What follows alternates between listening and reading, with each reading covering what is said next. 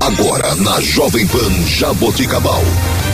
Informações, leis, atos e ações dos vereadores de Jaboticabal. Câmara em Pauta, a voz do Parlamento jaboticabalense.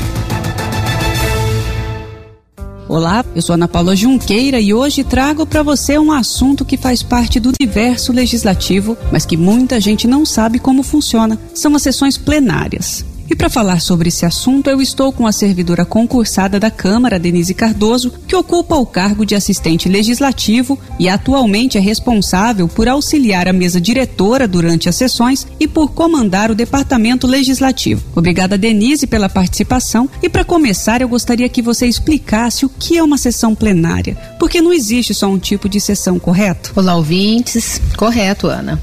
Existem diferentes sessões. As sessões são os momentos que os vereadores se reúnem para discutir e deliberar sobre propostas de interesse local. Existem as sessões ordinárias, que são essas comuns, que acontecem nas primeiras e terceiras segunda-feiras de cada mês, exceto, lógico, no período de recesso. As extraordinárias, que são sessões convocadas com urgência, para que, de uma maneira que não haja perda de oportunidade entre uma sessão ordinária e outra. E também existem as sessões solenes. Essas sessões existem para entregas de honraria, como, por exemplo, títulos de cidadania, de honra ao mérito, medalhas comemorativas ou datas comemorativas, como, por exemplo, o Dia Internacional da Mulher, sessão solene que acontece anualmente. Bom, então temos três tipos de sessão: a sessão ordinária, a sessão extraordinária e a sessão solene. Hoje vamos falar um pouco sobre as sessões ordinárias, que são as sessões comuns, como você disse.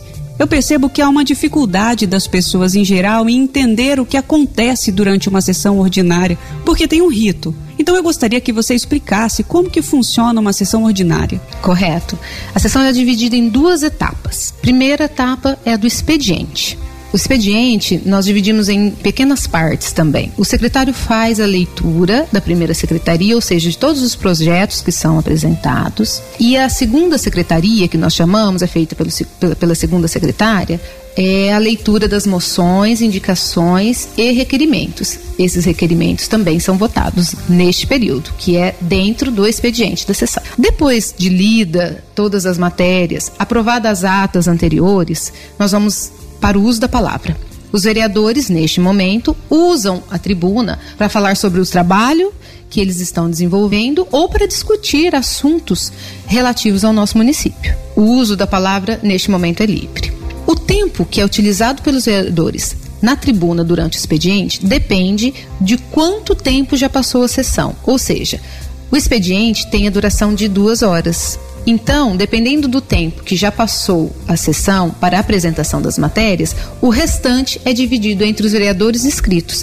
Por isso, o tempo de uso da palavra varia entre 5, 6, 10 minutos, mais ou menos, de acordo com o tempo que já foi utilizado no expediente, que tem duração total de 2 horas. A segunda parte da sessão é a ordem do dia. Neste momento, é realmente o momento em que eles entram em deliberação das propostas, ou seja, eles discutem e votam as matérias que estão em pauta ou que são incluídas na ordem do dia.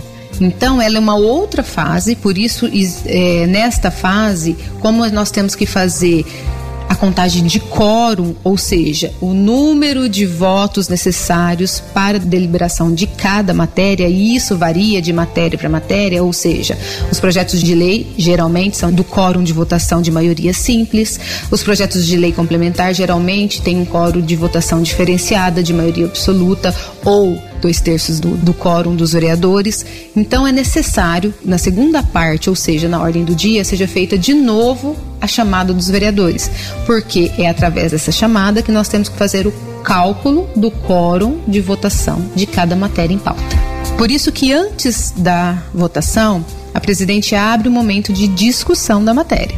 Este momento, os vereadores podem usar a tribuna para falar a respeito daquela matéria em pauta. E, regimentalmente, eles têm um tempo para utilizar, que varia, inclusive, do tipo de proposição. Para projetos, eles têm um tempo, geralmente, de 10 minutos por artigo e um tempo diferenciado também para a discussão das peças orçamentárias. As peças orçamentárias, inclusive, Ana, são de pauta exclusiva, ou seja, quando nós vamos votar as peças orçamentárias, que são o PPA, o Plano Plurianual, a LDO, que é a Lei de Diretrizes Orçamentárias, e a LOA, que é a Lei Orçamentária Anual. Essas são peças orçamentárias que, quando do momento da deliberação, elas são pautas exclusivas.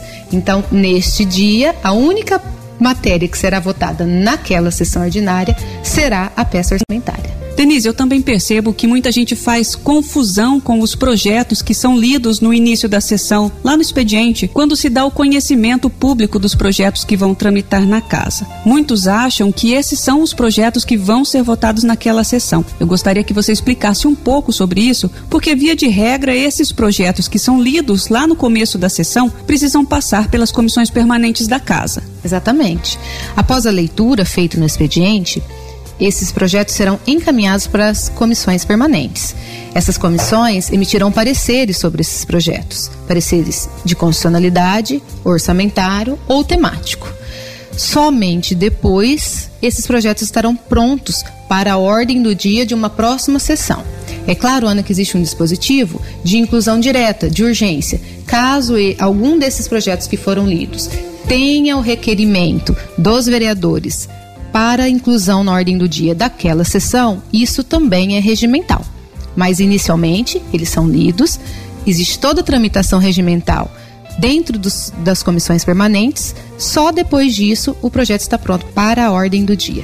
Esses pontos que você apresentou da divisão de dois momentos, o primeiro do expediente e depois da ordem do dia, quando os vereadores discutem as matérias propriamente dita e votam essas matérias, esses ritos fazem parte da sessão ordinária. Mas como que funcionam as sessões extraordinárias? Elas também têm ritos assim ou são mais diretas? A sessão extraordinária é uma sessão mais direta, por isso ela parece ser bem curtinha, mas é um momento somente de deliberação, ou seja, geralmente as sessões são convocadas com urgência, essa matéria ela é lida numa primeira sessão e já imediatamente numa outra sessão, logo após, ela é deliberada e votada, ou seja, os vereadores discutem e votam esta matéria, ou seja, é uma sessão mais curta. Por que é importante o cidadão acompanhar as sessões? Todas as sessões, Ana, são públicas e é importantíssimo que a população acompanhe as sessões ordinárias, extraordinárias e as solenes também.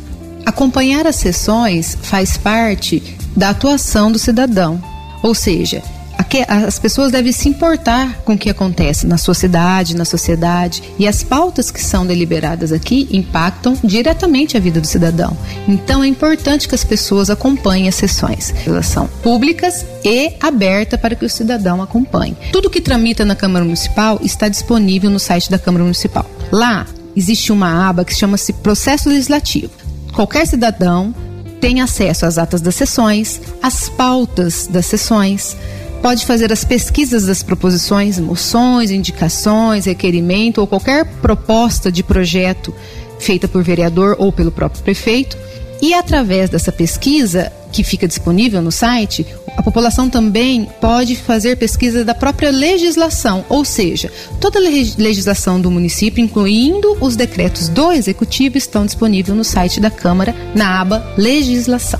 Obrigada, Denise. Esse foi o nosso bate-papo de hoje sobre as sessões plenárias. Lembrando que o site da Câmara é o www.jaboticabal.sp.leg.br e você pode consultar os projetos que estão tramitando, a pauta dos projetos que vão para votação, entre outros. Eu sou Ana Paula Junqueira e a gente fica por aqui. Obrigada pela sua companhia e até uma próxima oportunidade.